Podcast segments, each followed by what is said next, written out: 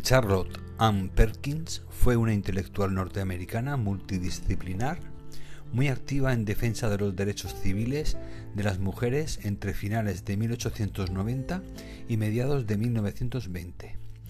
Su obra más conocida es El tapiz amarillo, publicada en 1892, un relato breve con tintes autobiográficos, escrito tras una profunda depresión posparto. Su utopía Herland, 1915, es considerada la precursora de la ciencia ficción feminista moderna. Su figura servirá de modelo para futuras generaciones de mujeres debido a sus ideas y su estilo de vida poco ortodoxo para la época.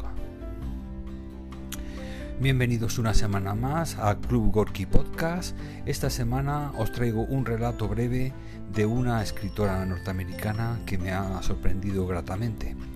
La verdad es que había escuchado de este relato hacía, hacía tiempo, pero no ha sido hasta ahora que no he tenido oportunidad de, volver a él y, y poder descubrirlo. Se trata pues de un relato de terror, horror psicológico de 40 páginas publicado en el 1892 en el que asombrosamente la autora escribe acerca de una situación que le ocurrió a ella. Eh, autobiográfica. Eh, se trata de una crítica a la actitud condescendiente del hombre de aquella época. A pesar de su brevedad, me ha gustado mucho. En pocas páginas te introduce en una atmósfera mágica y, tétrica a la vez. Eh, con un lenguaje llano, sencillo y totalmente actual, se trata de una pequeña joya del terror gótico norteamericano de muy recomendada lectura. Este, como os he comentado, fue publicado en enero de 1892 en The New England Magazine. Es considerado una importante obra seminal de la literatura feminista norteamericana e ilustra las actitudes en el siglo XIX con respecto a la salud de las mujeres, tanto en su aspecto físico como mental. Eh, Gilman utilizó su cuento para explorar el rol de la mujer en Estados Unidos de su época. Ella trató temas eh, tales como la falta de una vida más allá del hogar y las fuerzas opresivas de la sociedad patriarcal. Con su trabajo, Gilman marcó el camino a escritoras tales como Alice Walker y Sylvia Plath. En The Yellow Wallpaper, eh, Gilman eh, presenta la enfermedad mental de la narradora como una forma de protestar contra la opresión médica y profesional contra las mujeres de su época. Aunque daba la impresión que los esposos y los doctores actuaban según lo que era mejor para las mujeres, las mujeres eran consideradas mentalmente débiles y frágiles. Por esa eh, época, en los propulsores de los derechos de la mujer consideraban que el hecho eh, de que a muchas mujeres se les diagnosticara con enfermedades eh, enfermedades mentales era el resultado de los roles que se les permitía tomar en una sociedad dominada por los hombres. A las mujeres se las eh, desalentaba a que escribieran, ya que si ellas escribían, entonces todo les eh, permitiría crear una identidad y convertirse en un tipo de poder desafiante.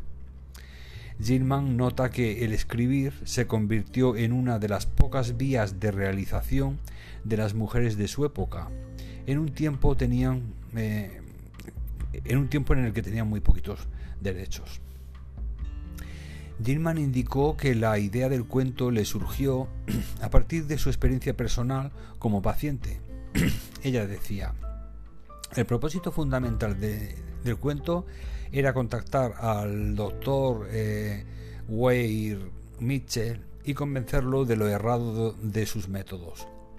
Ella había pasado por extensos periodos de depresión y había consultado a un afamado médico especialista quien le había recetado una cura de reposo, según la cual Gilman debía vivir una vida tan hogareña como le fuera posible. Ella tenía prohibido tocar un, un lápiz, un pincel, eh, y solo tenía permitido dos horas diarias de estimulación mental.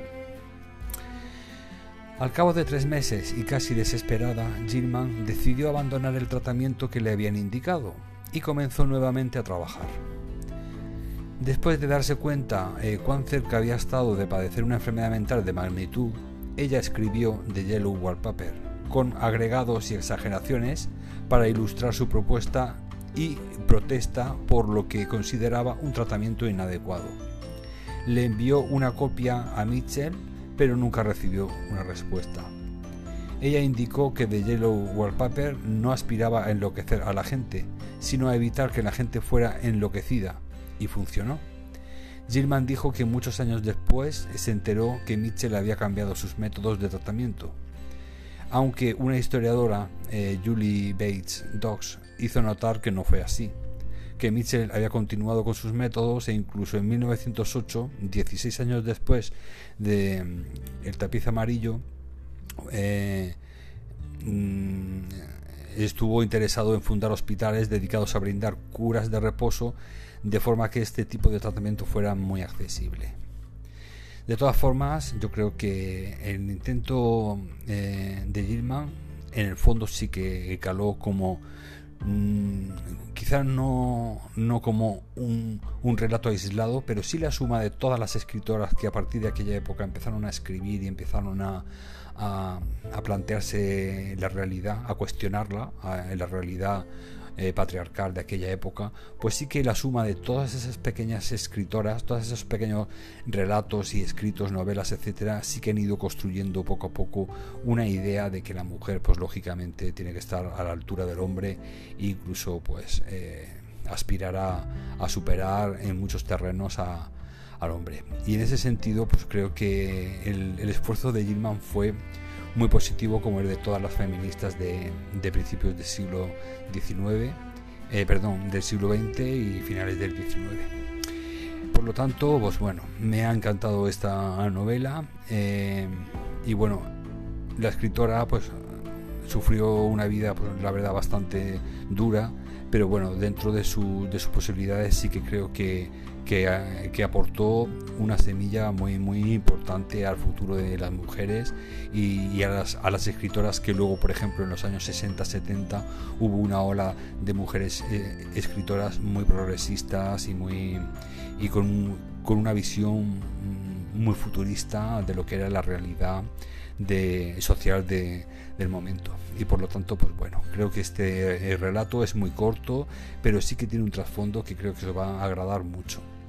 Si bien eh, tiene pues eso un sentido político eh, también lo, eh, podéis disfrutar cualquier lector que sea amante del terror gótico también lo puede lo puede disfrutar perfectamente obviando cualquier otro tipo de trasfondo pero vamos lo ideal es que lo empapéis todo, o sea que es un, es un relato muy muy interesante y, me ha encantado porque además tiene una pluma que, es que parece actual, o sea, para un lector actual del siglo XXI es mm, fácil de, leer, de entender y te va sumergiendo en un ambiente en 40 páginas nada más que te, que te, que te sobrecoge, de verdad.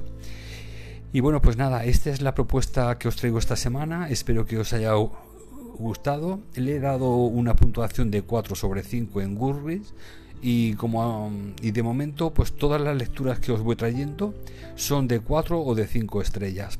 Las de 3 eh, he leído muchas, o sea, leo mucho más de lo que os, os, traigo a este podcast, pero creo que las, las 3 estrellas de momento, pues mientras que tenga de 4 y de 5 las les daré prioridad y os las traeré antes que las de 3 para abajo.